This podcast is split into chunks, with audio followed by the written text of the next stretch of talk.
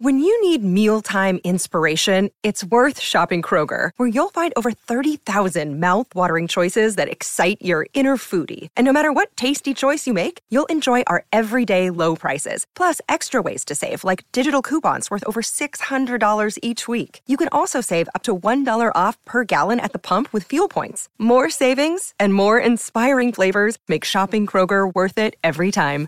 Kroger, fresh for everyone. Fuel restrictions apply.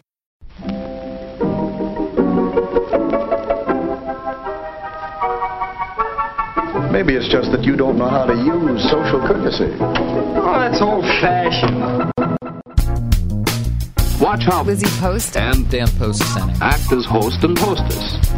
They know that courtesy means showing respect, thinking of the other person, real friendliness. Hello, and welcome to Awesome Etiquette, where we explore modern etiquette through the lens of consideration, respect, and honesty. On today's show, we take your questions on politely ending phone calls, leaving a job without knowing what's next, family members who comment on what you wear, and telling family members you're not ready for marriage. For awesome etiquette sustaining members, our question of the week is about writing thank you notes for gifts you know have been purchased but have yet to receive. Plus, your most excellent feedback, etiquette salute, and a postscript on Emily Post from the book Extraordinary Origins of Everyday Things by Charles Panati. All that's coming up. Awesome Etiquette comes to you from the studios of our home offices in Vermont and is proud to be produced by the Emily Post Institute. I'm Dan Post Senning. And I'm Lizzie Post. And it is the most beautiful day ever. It, it is. This is why we live here. it's days like this. It's like just warm enough. If you're too hot, there's a slight cool breeze, and it is like zero cloud in the sky, sunshine. I mean, it's just dreamy. It's the days dreamy. are long. They're getting longer. it's really, it is really, really nice. so, what's going on with you on this beautiful day? I like worked myself up into a little etiquette corner and like oh my, didn't know what tell. to do. I got so nervous about having to coordinate with one of my cousins for this upcoming trip. And there were all these little factors that I was balancing out. So the issue is a really classic etiquette issue um, when it comes to going on a trip or staying with other people. And that's, you know, do you bring your dog or your pet or, you know, and mm-hmm. when we were on one of our, our meetings with myself, my cousin and her brother, who is also my cousin, who's the little team of us are going to be staying in what's referred to as the pond house when we go down to do our uh, prep for the, the Martha's Vineyard uh, property on my other side of the family and get it ready for the renting season um, we're going to be staying in the pond house together. And during our call about what Parker and I were going to be doing, uh, that's uh, the the brother cousin, which sounds a little strange, but um, while we're down there, and and Shelly's the one that manages all of us. Shelly had mentioned that her cat was going to be coming, and we were in what I think of as a business call, so I didn't want to all of a sudden make it all about like me bringing Sunny down and and how to you know work that between the two of us. And I didn't want to ask her with a third party on the call. Just you know it's like I wanted to give her like the space and the privacy to have that conversation. And that's probably me way overthinking it. I was also nervous to just bring it up cuz I don't have dog care for Sunny right now. My my best dog sitter moved to Boston and I just it's not an easy thing for me to find. He also has an injured paw right now. So I had just fully planned on bringing him down. It also happens to be farm policy that you can bring your pet down. Like that's just what all the family does. And I was in this awkward space of like, well, Shell's my cousin and we're all family. And so, like, the normal rules apply to all of us, but at the same time, she's also my manager in this position. And so I didn't know if, like, there was like a, well, because the manager's cat's coming, the trainee's dog can't come. You know what I mean? I was really mm-hmm. afraid of that kind of a dynamic and how it would feel because that's so different from the way the farm normally operates and and Shell hadn't put any of this on me so it's not like I knew where she was coming from I was just scared of where she might be coming from and I was letting that thought take over the rest of the thoughts And so after the call, I even did the, the the thing that I do when I'm really nervous is I ask other people. And so I Parker and I hung on the call to like go over a few details and I was like, "Hey, do you think Shelly would have a problem with Sunny coming? Like I kind of had just planned on bringing him because I just bring him with me to the farm. Like he's he's welcome, and so I don't worry about it. But she's bringing Whisper, da da da da da, and he was like, "She'll be fine with it. Just talk with her about it." I was like, "Okay, okay, okay." And because I was so nervous, I asked her everything else about the trip that I I possibly it. could. And then in our call, she goes, Well, and I've got to go because I've got this house guest coming to stay and take care of Whisper. And I was like, Oh, so you're not bringing the cat. And she's like, No. I was like, Okay, well, that makes this a little easier. I was like, I was planning on bringing Sunny and I just didn't know. And she was like, "Oh man, well if if Whisper was coming, we just want to make sure that they don't get close because Whisper will take his eye out." You know what I mean? It was like totally fine. I also let her know that if in the end Whisper did end up coming, I would just keep Sunny on a leash in the house so that it's not an issue, you know, and he can Yeah. be like under control that way.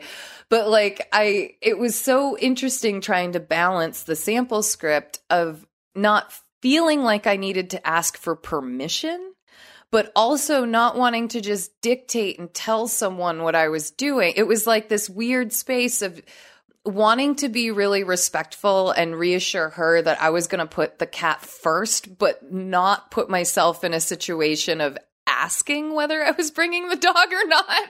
It was so awkward. I was very glad that it all just kind of worked out and she you know, she we were FaceTiming and so she got to see Sunny and was like, "Oh, we can't wait to see him." And you know, like it was really sweet. It was it was all good. My fears didn't need to be fears, but man, even when you do this for a living and write books about how to have host guest dances and and try to even figure out who hosts are and stuff like that, Uh-huh. it can still cause you to to get really nervous. family relationship, business relationship. We'll add that little complication. I'm so glad to hear the the details of how this resolved, and Yeah. I'm noticing things like you had a sample script in your pocket. I love the. I, I would obviously I would put the cat first, and I can just hear a good sample script in there somewhere. oh, good. So, full disclosure, I was one of those people that you talked to about when you were still thinking about having that call and were. nervous about bringing it up, and I had to I had to tease you a little bit. It is such a Dan etiquette moment to be nervous about something like that and to have an, an avoidance bug going in your head. And I always think of you as someone who just meets things head on and is so confident in your own ability to navigate these things that you don't get flustered by it. You don't get those nerves that I attribute to myself and to many other people. And it was I'm sort of fun to hear you wrestle a little bit with, with your own insecurity about bringing it up and how you're going to say it. Oh, cuz I got so many insecure. You should hear all the things that go through my head before we have conversations. like I have all kinds of in- insecurities even with all those wonderful sample scripts that that we've done on this show over the years. But I will say this show has helped me lean into a lot of stuff. It's Me helped me just say, you know, you're just going to have to talk about it and figure it out. So do that. And often that very idea of like, you know, you just got to deal with it. Very Peter Post, very much my father, like chiming in in my my development here. But I feel like that attitude, that mentality, is often what gets me over that. And I love the word you just used for it. The what, what was it? The something, the avoidance bug like the little avoidance bug buzzing around in your head. Like i love that. And it's often that that thought of you know you have to get the answer. You need to communicate about this that squashes that bug for me. Um, Yeah. and then if i stumble awkwardly through it i stumble awkwardly through it and i have an apology in my back pocket to use you know and if it happens the way it did with shell this time then it's fine. Like you know what i mean? Yes. Pooja and I have developed this little shorthand. Oh, we'll, we'll Oh, yeah? be talking about something like that, or there'll be some question. Oh, it's this or is it this? And we'll say, well, the podcast answer would be. And then that gives us the like the basic framework for what we know we should do. i like that i like that Well, you know, there's something else that we probably should do. Oh, you think we should get to some questions? Get to the rest of the podcast? We have some questions to answer. Let's do it. Let's do it. Awesome Etiquette is here to answer your questions. You can email them to awesomeetiquette at emilypost.com. Leave a voicemail or text at 802 858 KIND. That's 802 858 5463. Or you can reach us on social media. On Twitter, we're at emilypostinst, That's I N S T. On Instagram, we are at emilypostinstitute, And on Facebook, we're Awesome Etiquette. Just use the hashtag Awesome Etiquette with your social media post so that we know you want your question on the show.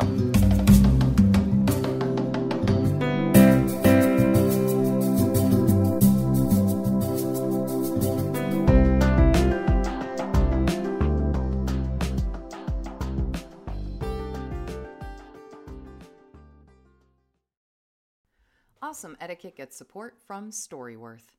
There are some stories about your mom's life that you truly never get tired of hearing.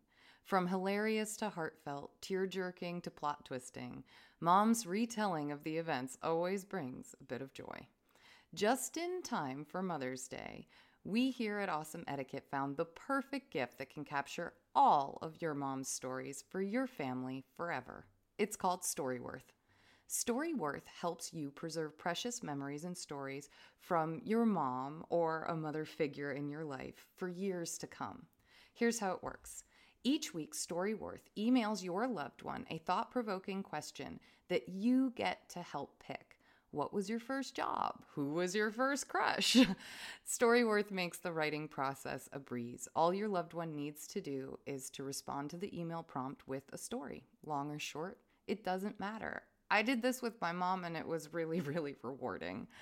You'll be emailed a copy of your loved one's responses as they're submitted over the course of the year. You'll get to enjoy their retelling of the stories, some you probably already know, or maybe the ones that you're surprised by you haven't heard before. After that year of fun discovery and reminiscing, Storyworth compiles your loved one's stories and photos into a beautiful keepsake hardcover book that you'll be able to share and revisit for generations to come. You can even keep a copy of the book for yourself. Give all the moms in your life a unique, heartfelt gift that you all will cherish for years. Storyworth. Right now, save $10 on your first purchase when you go to storyworth.com slash manners. That's Storyworth, S-T-O-R-Y, W-O-R-T-H dot com slash manners. It's manners with an S to save $10 on your first purchase. And now back to our show. Our first question this week is about a phone faux pas. Dear Lizzie and Dan, thank you for what you do. I enjoy the podcasts every morning like a breakfast treat. I am writing to you from Uganda, East Africa. When receiving a phone call, who should hang up first? Is it the caller or the person being called? And when there is an awkward silence, what sample script should I use to politely beg to end the call? Regards, Jane. Jane, thanks so much for the question.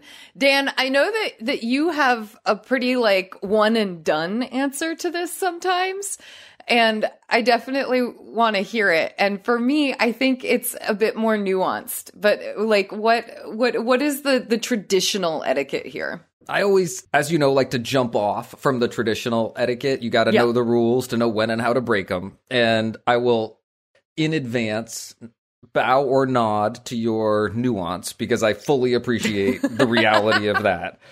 The the very traditional idea is that the person who initiates the call is responsible for closing it. In some ways, mm-hmm. they take on that hosting role, that initiating role.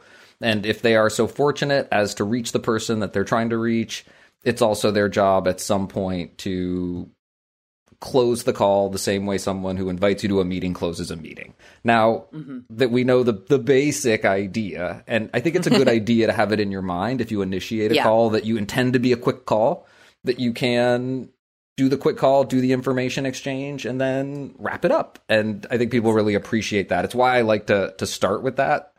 Yeah. It doesn't always work out that way. Let's complicate things a little bit. I mean, it really doesn't always work out that way, especially for longer, more catch up style calls. Sometimes it can feel like you don't even know. I mean, I know Dan and I, you, you and I have incredibly long conversations throughout the day. And there will be times where both of us don't have much to say, but we don't really want to end the phone call because the point of connection is nice. And other times, maybe one or the other one of us either has to go to something, um, regardless of who initiated that phone call. And it's, ooh, you know what? That's Pooj on the other line. I gotta go. Or, oh, I didn't realize what time it was. I've gotta go. Or, hey, you know, I'm really itching to get back to this other thing I was working on. Like, can we pick up the rest of this later? And all of those are fine and natural moments, natural things that can happen in the course of a phone call that might mean that the person who called isn't the person who suggests that the call ends. But I do think what is really important, and Dan got on me about this, which so I really remember this point of etiquette, is to really make sure that both parties have had a chance to say goodbye before you hang up the phone. So, in the midst of your conversation, rather than saying, Oh, you know what? I just realized I've got to go. Talk to you later. Bye. Click. You want to actually say, Oh, I just realized I have to go. I'm so sorry. Maybe you say something like, Could we pick this up later? Or maybe you don't. Maybe instead you said, I've so enjoyed being able to talk, or I'm so grateful for having been able to talk, or thanks for that information. You know, obviously it depends on the nature of the phone call but then you can wait for them to say something back to you. And then when you've both exchanged those goodbyes, you can actually click out. Harder is when the other person doesn't say anything that instigates a goodbye, right? Is that you kind of do the pre goodbye and then they don't respond with an actual goodbye. They kind of say, Oh, oh, but there's just one, this other thing I've got to tell you. And you're like, No, actually, I really do have to run right now. I would love to hear it later. I'll make sure to call you back this evening or something like that. And then you can say, It's been great talking to you, but I'll talk to you soon. Bye bye. And then hopefully you're going to hear a bye on the other end rather than oh but it's just going to take three seconds. And then um, once you get that goodbye confirmation i think you can hang up the phone. But you you really worked that into my brain that you you really want to make sure that you fully heard the other goodbye and you give it a second before hanging up so that it doesn't feel like you've just cut the other person off. It's not too abrupt. There there's yeah. something else that i like that you just did there with your sort of rolling sample scripts and that was the that you say something positive. It's a great way to wrap things up. You don't always need to thank somebody. Sometimes it can be yep. It's been so great talking to you. Oh i'm so glad we finally connected or i'm so glad we touched base or but just something that is affirmative and positive about the exchange can be a, a mm-hmm. really nice way to set up an exit to introduce an exit and to give someone else that mental room preparation and permission to start to let go of I like the way you described it. That connection that you've established. Phone calls can be can be really personal experiences. So it's I think it's nice to to to ease into that landing just a little bit. And I like the way you were doing that naturally. The other thing that comes to my mind when I think about ending a phone call is our aunt Peggy Post.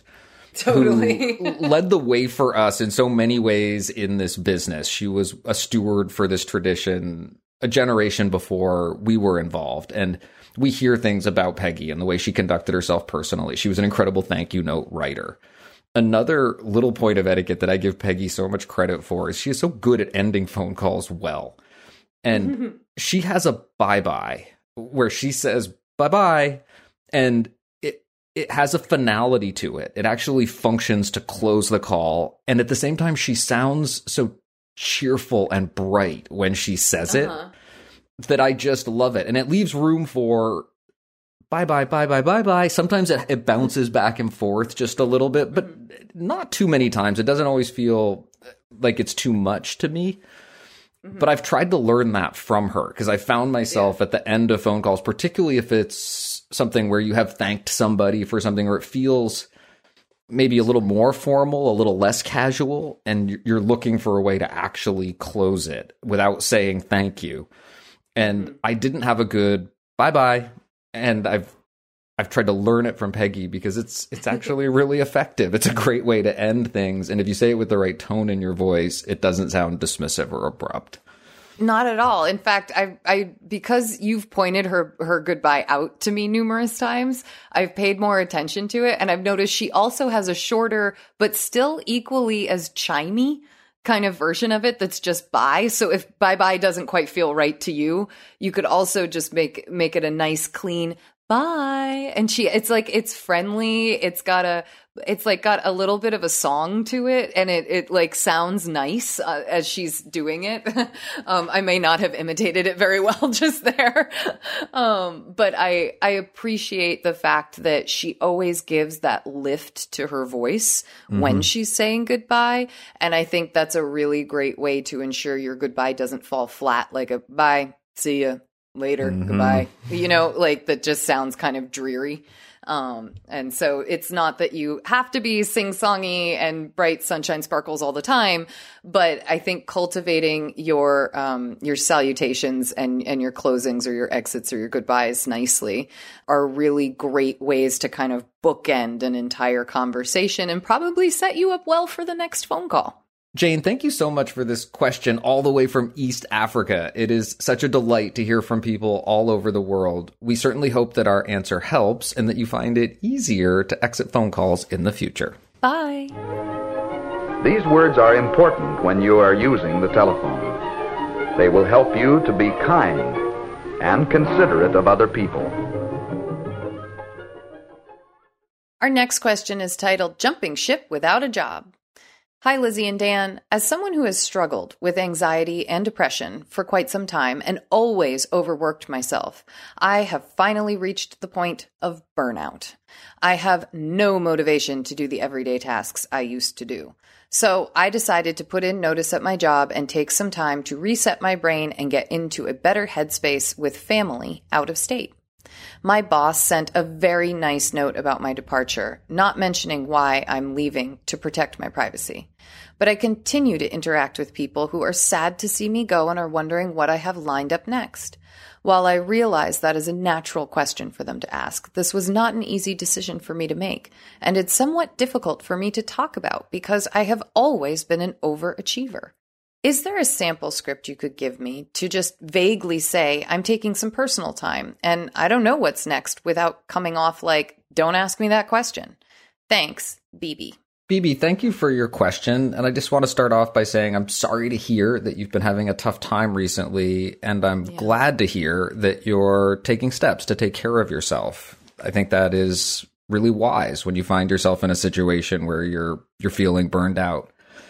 I also want to share something kind of personal, which is that I was in a very similar place when I landed at the Emily Post Institute. And by similar, I mean I concluded the thing that I was doing previously and had very specifically said to myself, I don't know what I'm going to do next, and I don't want to know. I'm going to open up some space in my life to see what happens, and I'm going to pay a lot of attention to what the universe presents me and what comes up and where my interests lead me when I'm not doing the daily things, the everyday things, the day to day things that I've been doing for a mm-hmm. number of years now. And it was really fun. There were some very different paths that opened up as potential futures in my life. And the one that was the family business, Emily Post was for me the most appealing and was the direction I went. And here I am 15 years later. And I just wanted to mention that because I think that what you're talking about doing is something that I think a lot of people do at some point in their life where you sit back, take stock, reevaluate,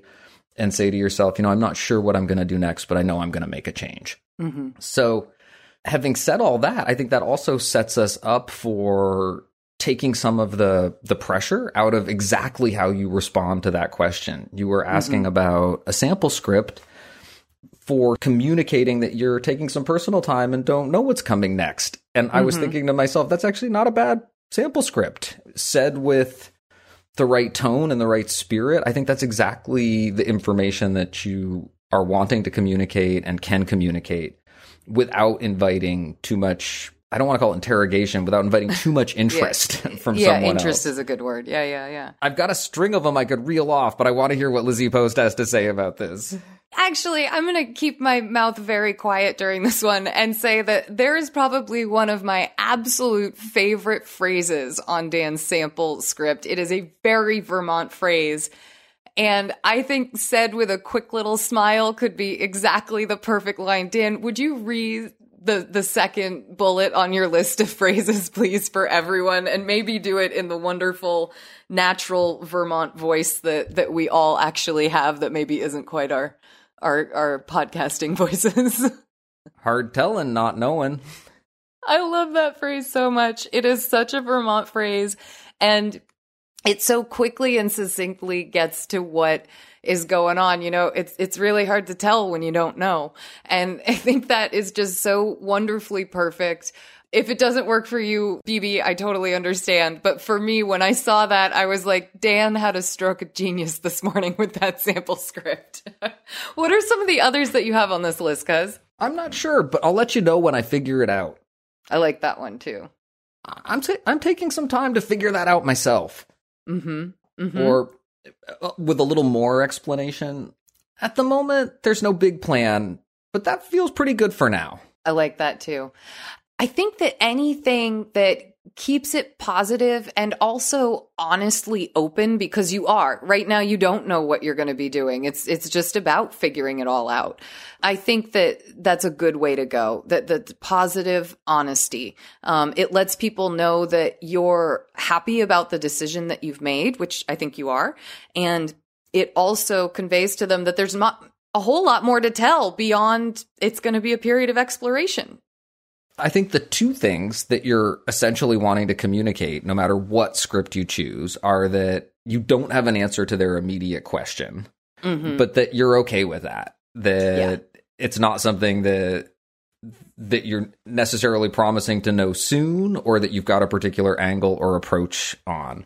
And that should be enough information to to satisfy someone's curiosity. You've answered their question and told them how you feel about it and beyond that, if they continue to push, you can continue to be somewhat vague. No one's entitled to a lot of details or information about your personal life. And mm-hmm. as long as you keep your answers about what your plans are to do next and not having any plans, those aren't going to be long answers. That really should be the end of the conversation as far as the, the back and forth about it goes. I might be ready if I was comfortable sharing it to say, well, I plan to start off by going and visiting some family out of state or wherever it is if you're comfortable sharing that that you you might mm-hmm. be able to give them a little bit of information about what your first step is. Mm-hmm. but that's definitely something you could include in a slightly longer sample script. Absolutely. Absolutely. It's kind of like you got to decide how much you want to share and then then go for sharing it in that sort of positive and light way. I think that's one of the easiest ways to avoid getting into a big in-depth conversation about it. BB, one of the other things that you might consider because you've, it, it, sounds like you've been at this company for a little while, is that maybe sharing something positive about having worked there or the people that you've worked with, you know, you know, I'm going to miss you, but I'm really looking forward to figuring things out for myself, or I'm really looking forward to taking this time for myself. I think that those are, those are nice ways to recognize the relationships that you've made at this company.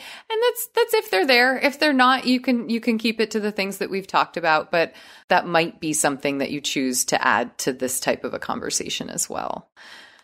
While we're sorry that it's been a difficult time that got you to the place of moving on to explore your life more, we are really excited for this next step for you. I know it was really valuable for Dan and for a lot of other people who have done the very same thing, and we hope that it is just as valuable and meaningful for you. Thanks so much for the question, BB. Good manners, social graces, etiquette, call it what you will, all are based on consideration for others being kind to the other fellow in the little things of life as well as the big things.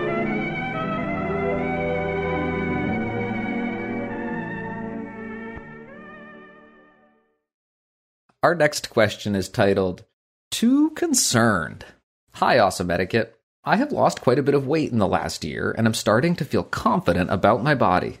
So this weekend, when I had a chance to wear one, I wore a somewhat revealing dress and posted photos on social media. This week, I got a call from my mom saying the whole family was talking about how much cleavage I was showing and that they were worried it was a cry for help.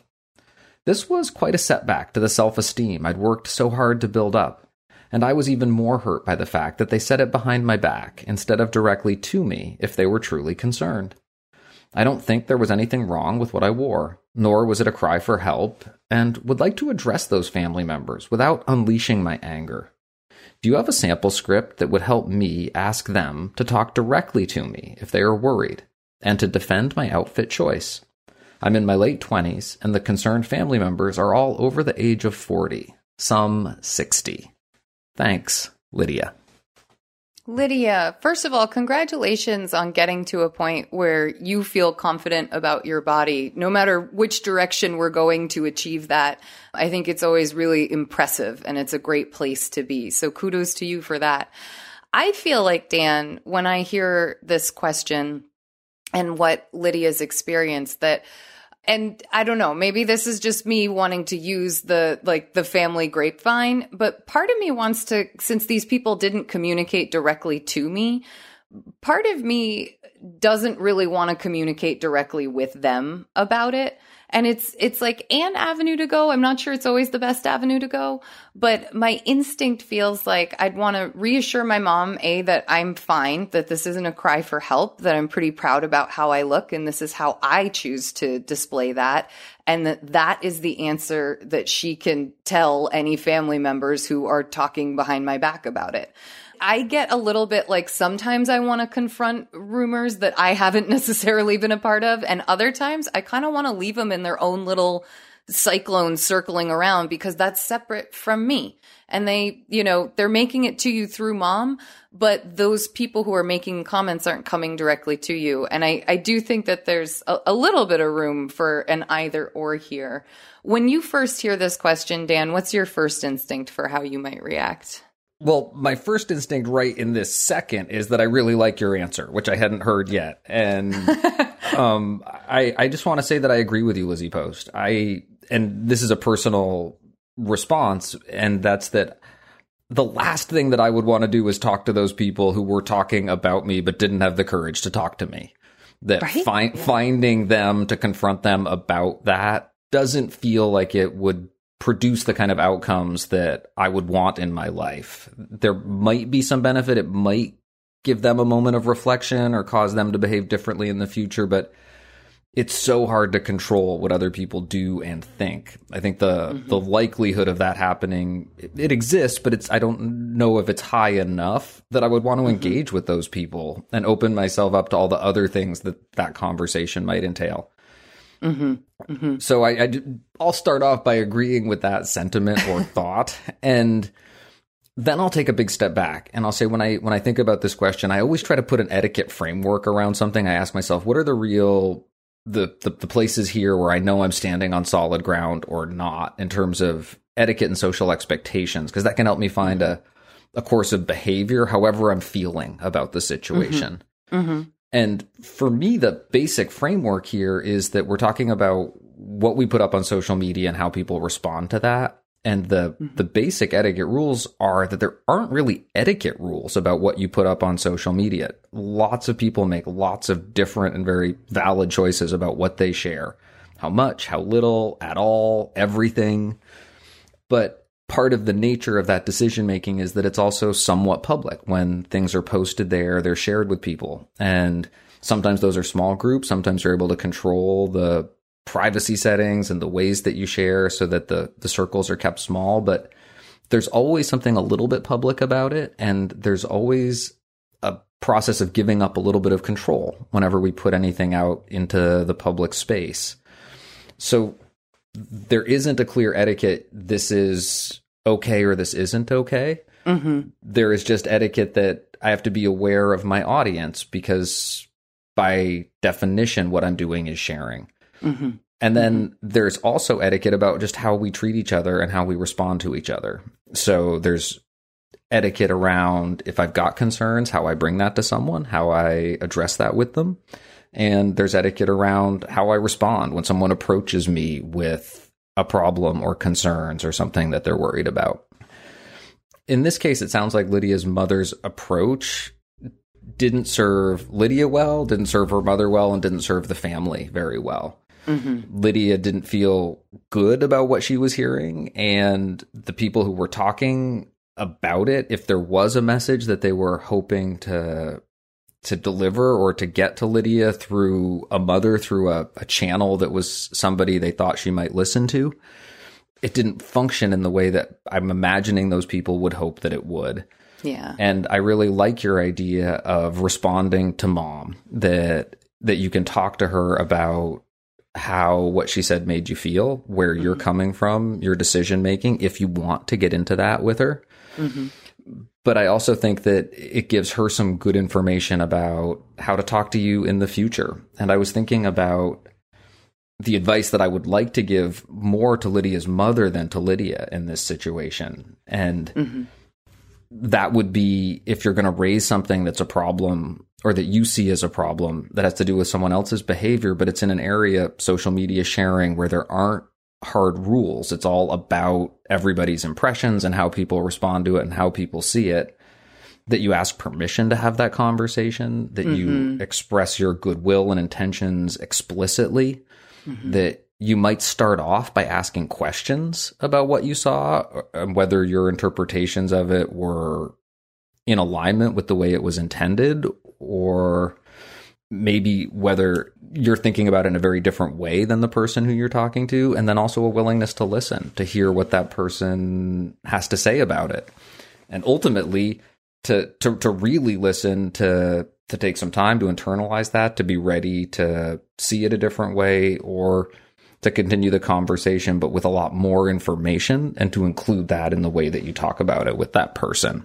I think that that kind of approach would have served everyone much better Dan, there's another thing that I want to bring up with this question. It's it's funny how much this brings up for me. It reminds me of my time at EPI and the way I chose to dress in my 20s and working my first office job and kind of finding the balance between what was appropriate and what made me feel really confident and what I thought looked really good on me and finding that balance there. This is, as you say, it's someone's personal page. It's their personal choice of outfit. They're not dressing for an event. They're not dressing for a job or something like that. So I think that Lydia has pretty free rein in what she's choosing, choosing to put on and choosing to display on her social media.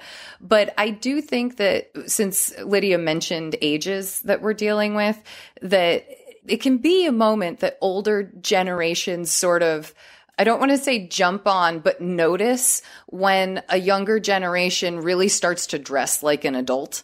And I think that that's always something. I think even if you take it out of sort of body and, and instead, Dan, I remember when you made decisions about growing your hair super long, you know, or I got certain piercings and things like that.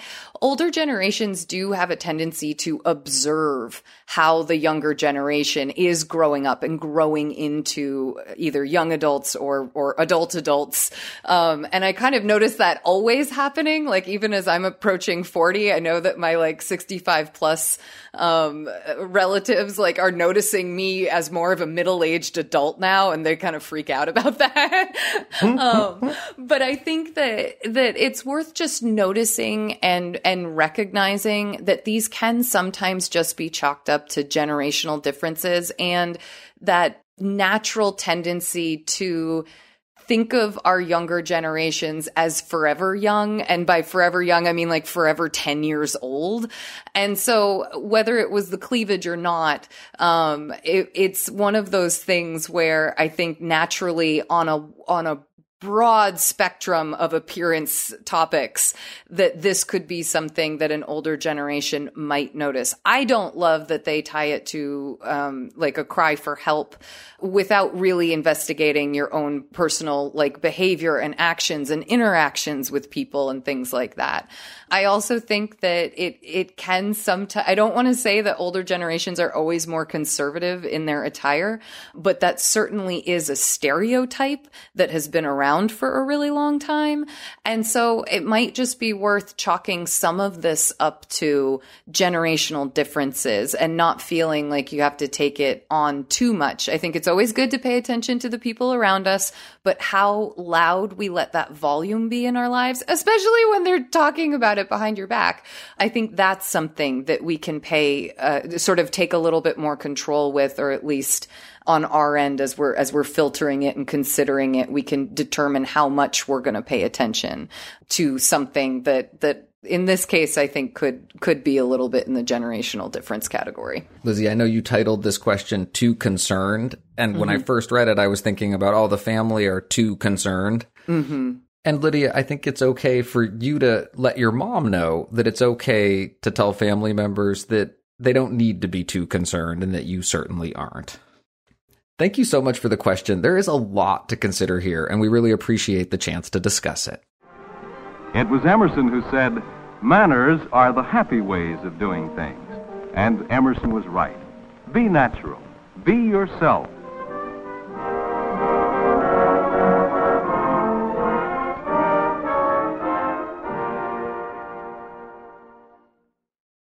Our next question is titled Espousal Etiquette. Hi, Dan and Lizzie. I just discovered your podcast and I absolutely love your advice and everything. I also love the fact that Dan shares stories about Pooja's side of the family, which makes this show all the more relatable for me as a person of Indian origin.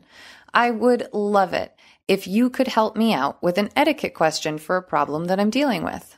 I'm a woman of South Asian descent in my late 20s, and in the culture that I belong to, I would be considered of marriageable age. I grew up in a very open minded family where it was made perfectly clear to me from a young age that getting married is a choice. But now that I am of this age, a lot of close relatives are questioning me about my plans to get married and being extremely intrusive and meddling by questioning both me and my parents and sending marriage proposals my way. I have told them several times that I'm not interested, but they keep asking. I find their unwillingness to respect my life choices and disregard for my value system extremely annoying. However, my parents value the relationship they have with these people, so I can't be overtly rude either. So, my question is could you please help me with some templates to best respond to these relatives in the most polite way who pester me with these marriage questions? I would love it if you could feature this on your podcast and help others with a similar story who may be in the same boat as me. Thank you in advance. Best regards, Ms. Not Ready for Marriage. Ms. Not Ready for Marriage. First of all, great use on the title. And second of all, I am just delighted that you found the show and that you are feeling connected to it. I certainly enjoy sharing about my family life, my home, my kids, although I try to be careful not to share too much about my kids because that's their choice to make, not mine. And I also am thinking about a lot of family members that I know and different versions of this discussion that I've heard around my family. And I'm wanting to be careful not to mention anyone's name in particular. oh, are you maybe thinking of your cousin who shares a microphone with you who has like watched Indian um, matchmaking shows and said, Dan, Dan, you got to get your family on this for me?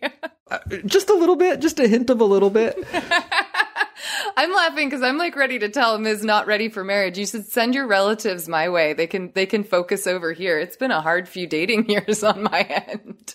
Lizzie Post, I could make some serious inquiries if you'd like me to.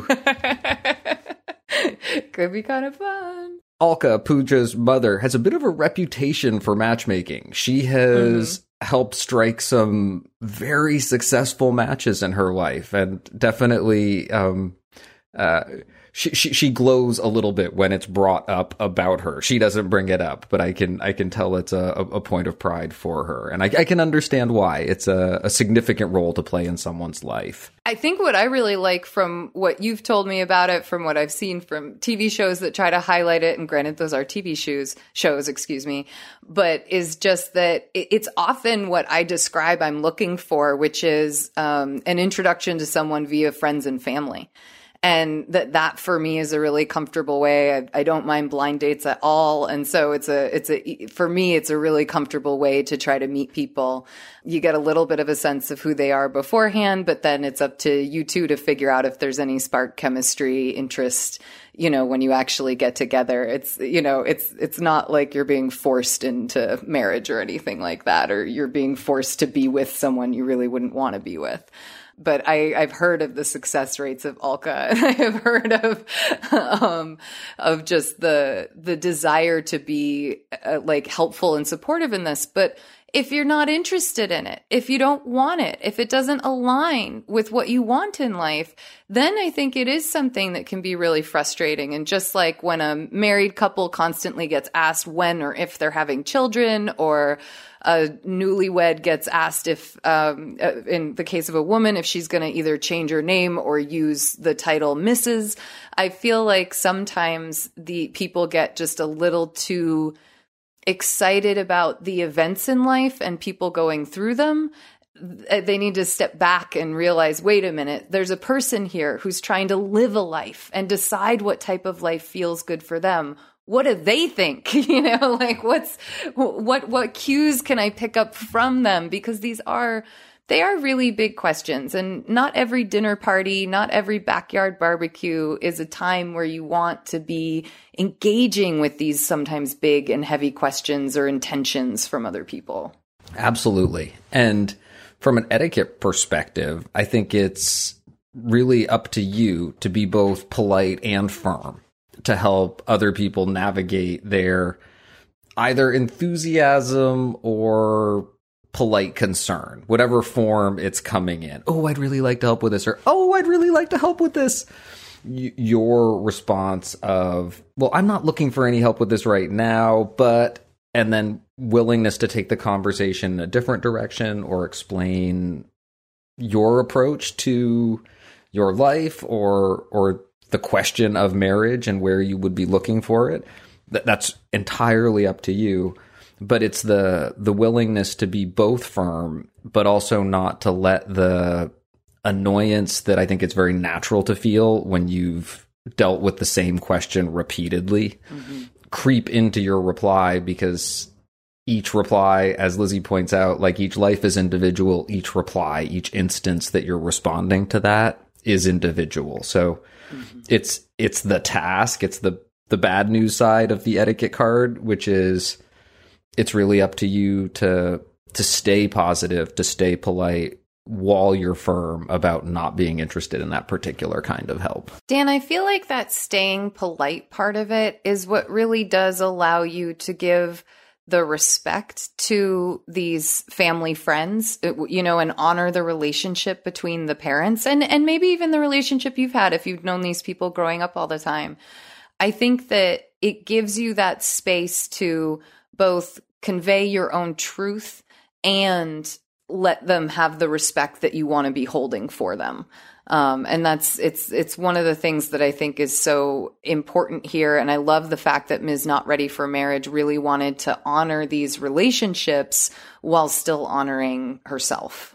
I want to make room within that polite response to also be very clear about where totally. your boundaries are so mm-hmm. if it is the backyard barbecue gathering, it's okay to let somebody know that you really don't want to talk about it that day or mm-hmm. to, to really draw some lines around things. And if there's somebody like a mother who you anticipate or are pretty positive is going to bring it up, I think it's okay to say ahead of time, I'm so looking forward to seeing you with a a smile. And I don't plan to talk about any marriage plans today, so I'd appreciate if you didn't bring that up. I think is a reasonable boundary to draw if someone's repeatedly crossed it and you're setting mm-hmm. those boundaries in the moment hasn't worked or been effective. And I think saying that to someone who you're very close to sometimes is enough to get word out through the grapevine that this isn't something to bring up with someone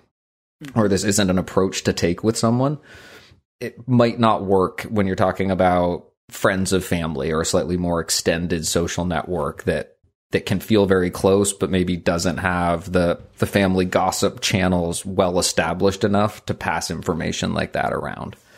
Mm-hmm. So I'd still be ready to deal with those questions when I'm headed to that event, but I can tell that you are in your desire to have a sample script in your pocket. So I'm I'm also I have a lot of confidence that you're going to handle that situation well. Dan, I really think your advice to be polite but firm, or maybe another way to phrase it would be polite but clear, yeah. um, is really the way to go here. And keeping it with that sort of that friendly, positive, upbeat, maybe even a little humorous if you can get a little humor in if it's the right audience, but a lot of people will understand confidence. And when you say, boy, right now, that's just not what I'm looking for, or, oh, you know, it's definitely a, a question for me, but not one I'm ready to answer yet. I'm so looking forward to this barbecue today or boy i can't wait till mom finishes up with the and you know whatever the the dishes that you're looking forward to eating i think a lot of the times you know whether you're at that formal dinner party or whether you're backyard barbecue or just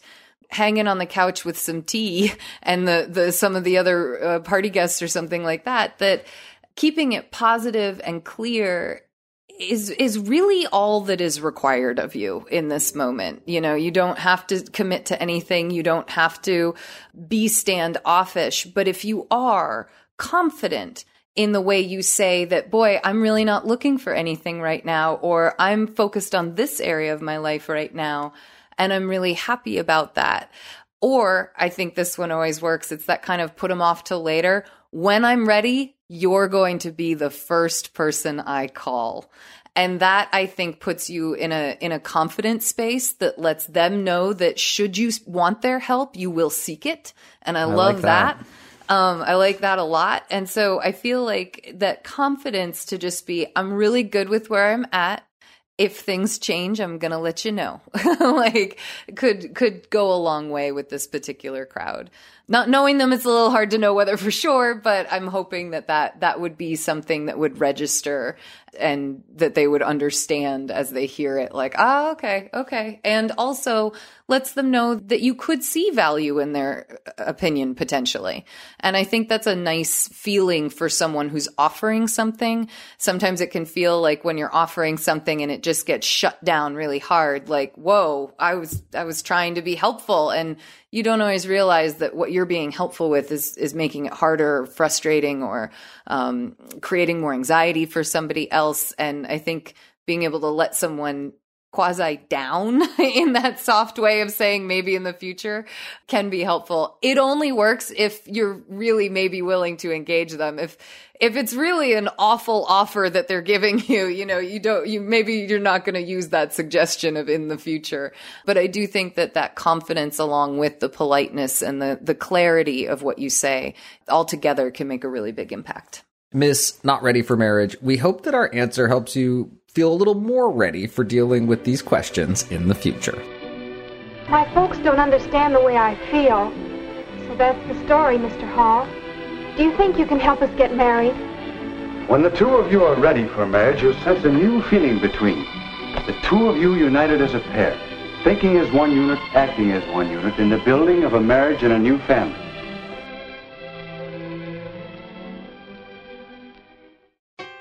Thank you for your questions. Please send us updates or feedback on our answers to awesomeetiquette at emilypost.com. You can leave us a voicemail or text at 802 858 KIND. That's 802 858 5463.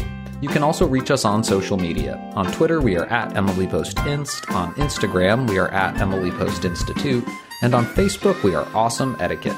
Just remember, use the hashtag Awesome Etiquette with your post so that we know you want your question on the show. If you're loving awesome etiquette, please consider becoming a sustaining member by visiting us at patreon.com slash awesome etiquette. You'll get an ads-free version of the show and access to bonus questions and content, plus live calls with Dan and me, and you'll feel great knowing that you help to keep awesome etiquette on the air. To those of you who are already sustaining members, thank you so much for your support. It's time for our feedback segment where we hear from you about the questions we answer and the topics we cover. Today we have feedback from Kenneth on using emojis with different skin tones from episode 396. Hi, I wanted to add some feedback about the questioner who was concerned about the emoji skin tone that they used. Personally, as a light skinned Asian man, I feel awkward using the white skin emoji, even though it's closest to my own skin tone. The whole thing seems a little fraught if we don't fit into the exact three or four categories they give us. So instead, I usually opt for the default, and in my opinion, the most neutral, which is yellow. The yellow also reminds me of The Simpsons and Legos, and how it's used explicitly not to imply a skin color. I really don't think that there is a privilege associated with believing that yellow implies whiteness. And if there is, we should be actively fighting for a neutral yellow. Thanks, Kenneth. Kenneth, thank you so much for your perspective on this question. I was wondering whether we would get some more feedback about this one, and I really appreciate hearing yours. Kenneth, we asked for feedback. Thank you for chiming in. And thank you for sending us your thoughts and updates. Please do keep them coming. You can send your next piece of feedback or update or question to awesomeetiquette at emilypost.com. You can also leave us a voicemail or text at 802 858 KIND. That's 802 858 5463.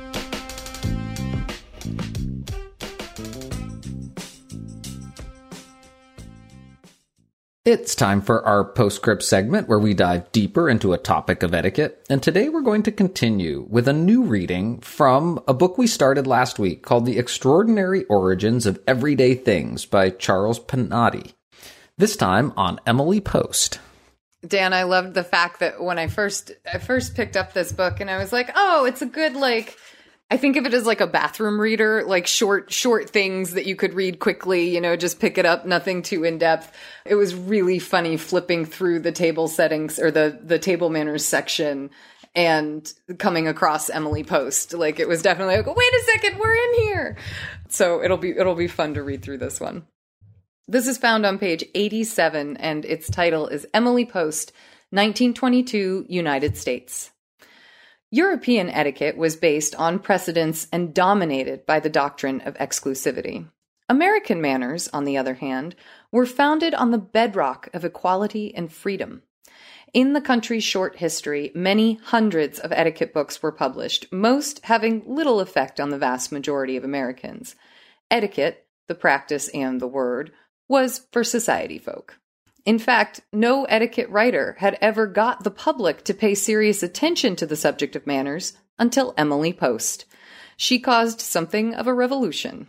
Almost overnight, her name became synonymous with correct behavior. In 1922, purchasers of Emily Post's new landmark book rarely asked for it by title, let alone its full title, Etiquette, the Blue Book of Social Usage. It sufficed to ask for Emily Post. The book zoomed to the top of the nonfiction bestseller list, pushing Papini's Life of Christ into second place and sharing the number one spot with Sinclair Lewis's Babbitt, a novel that ironically highlighted social ineptitude. Everyone was reading Emily Post, and in any social situation, asking, What would Emily Post say? But why was the book so widely received? As Erasmus's volume had appeared at the dawn of the Renaissance, Emily Post's arrived when society was at another abruptly upward transformation. In the 1920s, the old standards were crumbling under the impact of the automobile, worldwide telephone communications, the movies, and general post war prosperity and euphoria. The social trend for millions of Americans was upward, and, as in Erasmus's day, people were desperate to know how to behave in higher, if not high, society. Emily Post had not intended to write an etiquette book. She was a prize winning novelist and newspaper woman from Tuxedo Park, New York. She had a loathing for the pretensions of virtually all etiquette books of her day, and had often suggested to friends that someone should write an honest, unaffected treatment of American manners. A friend, Frank Crowninshield, then editor of Vanity Fair, goaded her with a copy of a recently published etiquette book that exuded snobbishness and elitism. Further, the book was being promoted in accordance with a new trend in American advertising an attempt to embarrass people into believing they needed certain products. For instance, the book claimed that not only were Americans ignorant of which fork to use and when, but they suffered from slovenliness, halitosis, body odor, and total social ineptitude. Even before she finished the gift book, Emily Post decided to write a no nonsense, light hearted, egalitarian manual of her own, and that she did. By 1945, Etiquette had sold 666,000 copies, and, quote, Post, comma, Emily had become a dictionary entry. And again, this book is from 1987. Lizzie Post, I love this. What I loved it too. simple description of the time that Emily wrote in, her purpose writing the book, and why it connected. I, you know, some some pleasant little some pleasant little nuggets in there. I really a- appreciated reading it as well, and appreciated getting the chance to share it with everybody. It is fun to think about just what a stroke of luck it was that Emily happened in her 50s or as she turned 50 to I guess actually when she was like 48 probably with how long it takes to write a book had felt the desire finally to write a book like this. Um, it was certainly something they'd batted around before and the fact that it, it really happened in a time when a lot of other conventions were changing and so it wasn't just uh, high society that was looking for the answers. It was everybody was looking for answers. And because she happened to hate snobbery and really did not want her book to have that kind of feel, even though she gets a little opinionated in a few sections it was i think that she she did like her desire for what this book would be coupled with the changing times coupled with the ability to get it into more hands really turned it into one of those first you know i guess we were wwepd what would emily post do you know there were two little details that just jumped right out at me. One was almost the opening sentence where they describe the the role that etiquette books had played in Europe, sort of being very exclusive and elitist, and that the Yeah. particularly um, egalitarian and freedom loving qualities to Emily Post etiquette were one of the things that distinguished her etiquette and also made it so resonant with an American public. I thought that was sort of a very a very direct way to present a lot of what I think about Emily and her work. The the other thing that I really appreciated hearing and was uh, sort of new information for me is the idea that this was the first etiquette book with real mass appeal. I knew Yeah. that etiquette books were a form at the time, that there were other etiquette books, that one of the reasons she was approached by Crowney to write this book was that there were other etiquette books being published and he thought she could do a better job of it. Or the publisher that he worked with was looking for somebody who could do it as well, one of the two. Um, but that by striking the right notes, she made the etiquette book something that had um, sort of pop culture appeal, mass appeal. And it's something I've heard your father talk about how she became an instant celebrity and overnight success in ways that we can't imagine it today. And when he describes it, he often talks about someone who rockets to fame on TV or in the movies. And this idea of an author becoming a, a, a pop culture, a popular culture figure is something I've heard him talk a lot about, and I, I like the way it was communicated here. That she's was really the first person whose etiquette book, who had a the, an approach to giving advice that that really experienced that kind of stardom or that kind of pop culture or mass culture appeal. A big thank you to Charles Panati for finding all those little details and including them. I think you're right, Dan. It is. It's a really nice kind of short summation of Emily Post, how she came on the scene and why she was impactful. What an extraordinary origin of something that's an everyday thing. Totally. it's a good book. It's a fun book. The youngsters who start to learn their manners early are fortunate youngsters. They may not think so at the time, but as they grow older, they realize that good manners can't be put on for special occasions only.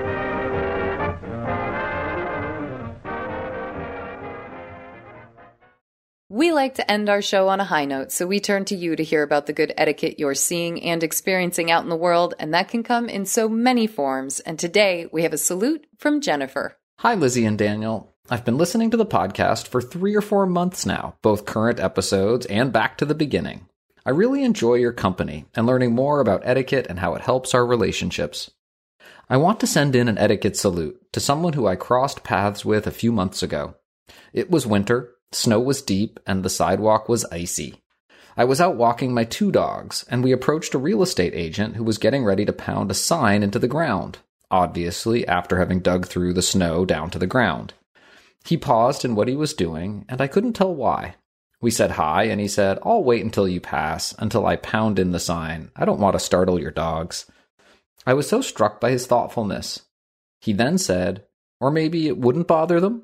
I told him, Actually, it almost certainly would have. One of my dogs is anxious and jumpy, and I had been anticipating that he'd continue with his work and I'd have to cope with a startled dog on an icy sidewalk.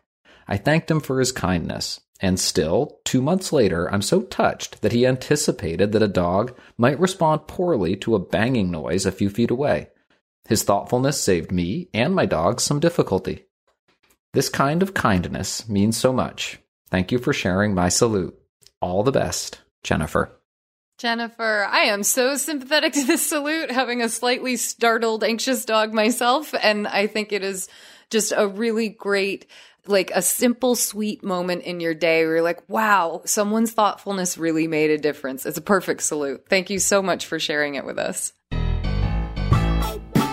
And thank you for listening. Thank you to everyone who sent us something and everybody who supports us on Patreon. Please connect with us and share this show with friends, family, and coworkers, however you like to share podcasts. You can send us your questions, feedback, and salutes by email to awesomeetiquette at emilypost.com. By phone, you can leave us a voicemail or text at 802 858 KIND. That's 802 858 5463. On Twitter, we're at Emily Post Inst. On Instagram, we are at Emily Post Institute. And on Facebook, we're Awesome Etiquette and the Emily Post Institute.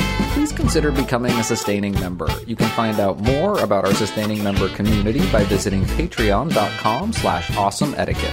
You can also subscribe to the ads version of our show on Spotify or your favorite podcast app. And please consider leaving us a review. It helps our show ranking, which helps more people find awesome etiquette. Our show is edited by Chris Albertine and assistant produced by Bridget Dowd. Thanks, Chris, Thanks, and Bridget. and Bridget.